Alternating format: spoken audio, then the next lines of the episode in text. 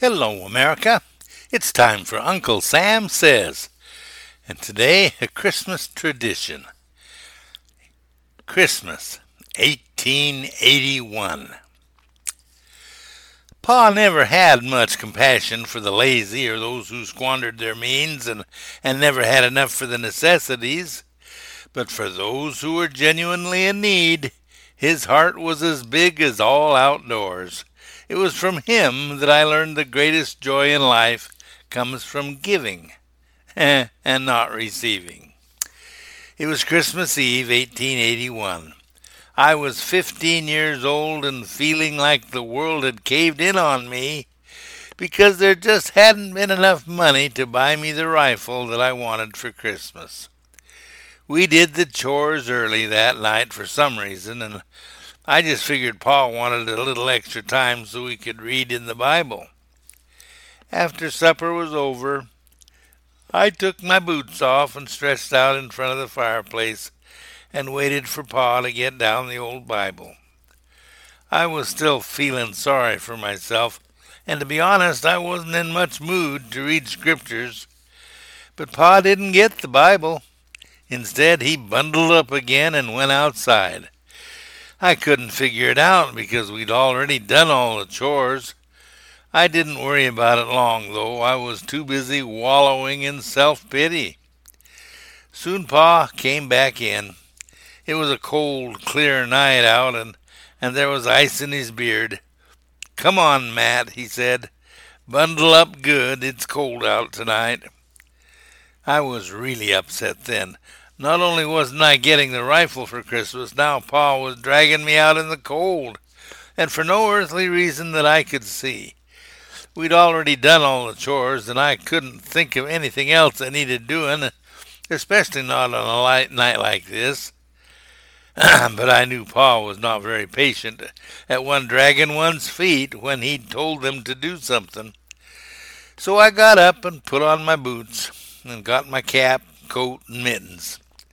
Ma gave me a mysterious smile as I opened the door to leave the house. Something was up, but I didn't know what. Outside, I became even more dismayed. There in front of the house was the work team, already hitched to the big sled. Whatever it was we were going to do wasn't going to be a short, quick little job. I could tell. We never hitched up this sled unless we were going to haul a big load. Pa was already up on the seat, reins in hand. I reluctantly climbed up beside him. The cold was already biting at me. I was not happy. When I was on, Pa pulled the sled around the house and stopped in front of the woodshed. He got off and I followed. I think we'll put on the high sideboards, he said. Here, help me. The high sideboards? It had been a bigger job than I wanted to do with just the low sideboards on. But whatever it was we were uh, doing, it was going to be a lot bigger with the high sideboards on. After we had exchanged the sideboards, Pa went into the woodshed and came out with an armload of wood the wood I spent all summer hauling down from the mountain, and then all fall sawing into blocks and splitting. What was he doing? Finally, I said something. Pa, I asked, what are you doing? You been by the widow Jensen's lately? he asked. The widow Jensen lived about two miles down the road. Her husband had died a year or so before and left her with three children, the oldest being eight. Sure, I'd been by, but so what? Yeah, I said. Why? I rode by just yesterday, Pa said. Little Jakey was out digging around in the woodpile trying to find a few chips. They're out of wood, Matt. That was all he said, and then he turned and went back into the woodshed for another armload of wood. I followed him. We loaded the sled so high that I began to wonder if the horses could pull it. Finally, Pa called a halt to our loading. Then we went to the smokehouse, and Pa took down a big ham and a side of bacon. He handed them to me, told me to put them in the shed and wait. When he returned, he was carrying a sack of flour over his right shoulder and a smaller sack containing something in his left hand. What's in the little sack? I asked. Shoes. They're out of shoes. Little Jake, he just had gunny sacks wrapped around his feet when he was out in the woodpile. I got the children a little candy, too. It just wouldn't be Christmas without a little candy. We rode the two miles to Widow Jensen's pretty much in silence. I tried to think through what Pa was doing. We didn't have much by worldly standards. Of course, we did have a big woodpile, though most of what was left now was still in the form of logs that I'd have to saw into blocks and split before we could use it. we also had meat and flour, so we could spare that. But I knew we didn't have any money. So why was Pa buying them shoes and candy? Really, was he doing any of this? Why? Widow Jensen had closer neighbors than us. Shouldn't have been our concern. We came in from the blind side of the Jensen house and unloaded the wood as quietly as possible. Then we took the meat and flour and shoes to the door. We knocked. The door opened a crack and a timid voice says, Who is it?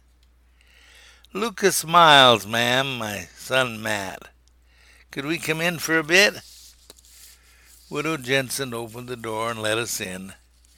She had a blanket wrapped around her shoulders.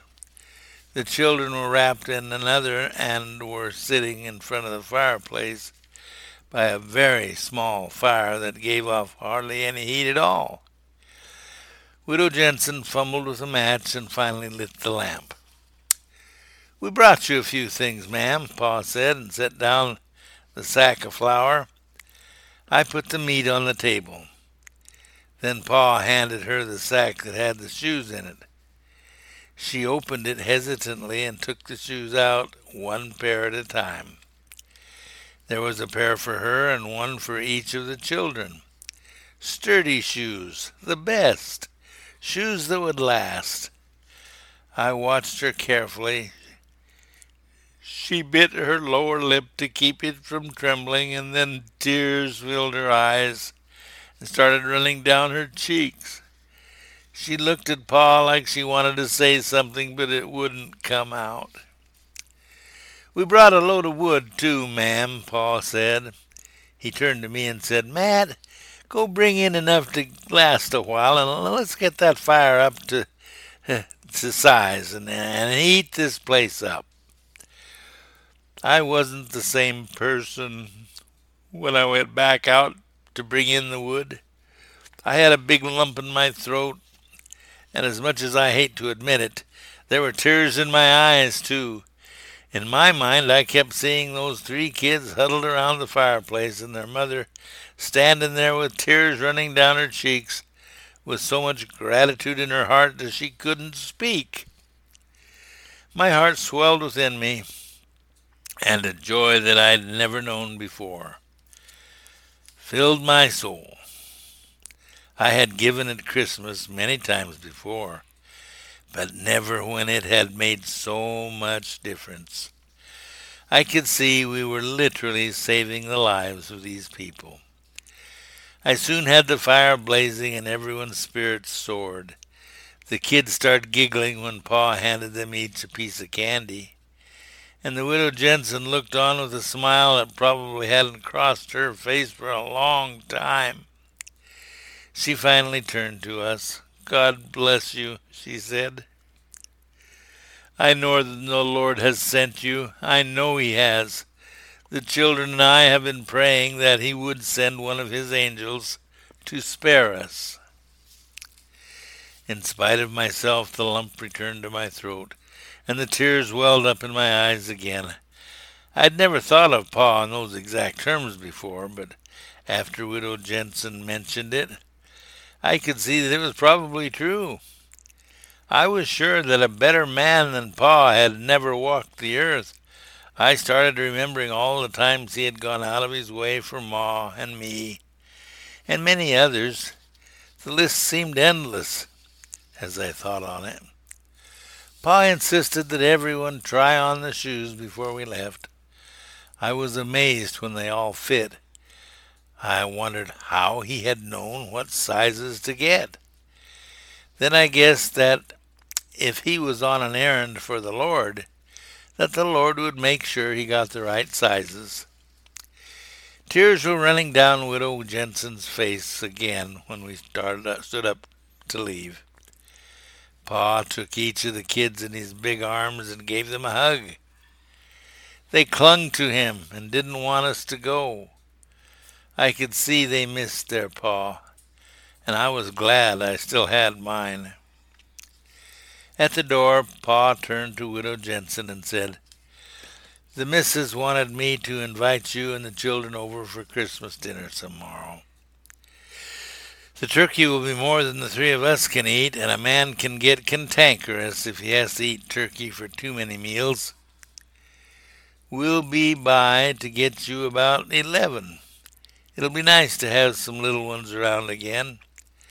Matt here hasn't been little for quite a spell. I was the youngest. My two brothers and two sisters had all married and moved away.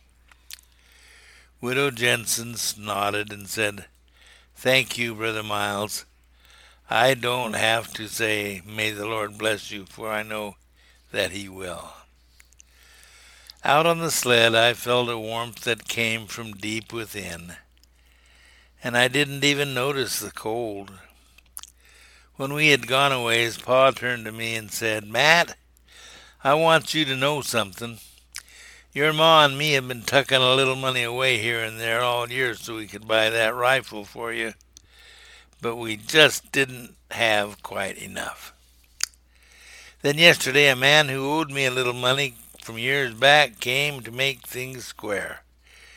Your ma and me were real excited thinking that now we could get you that rifle and I started into town this morning to do just that, but on the way I saw little Jakey out scratching in the woodpile with his feet wrapped in those gunny sacks, and I knew what I had to do, son. I spent the money for shoes and a little candy for those children. I hope you understand. Oh, I understood all right and my eyes became wet again with tears. I understood very well, and I was so glad Pa had done it. Now the rifle seemed very low on my list of priorities. Pa had given me a lot more. He had given me the look on Widow Jensen's face and the radiant smiles of her three children. Hey, folks, thanks for listening. Remember, you are learning the truth. Tell your friends, speak with boldness, and keep your powder dry.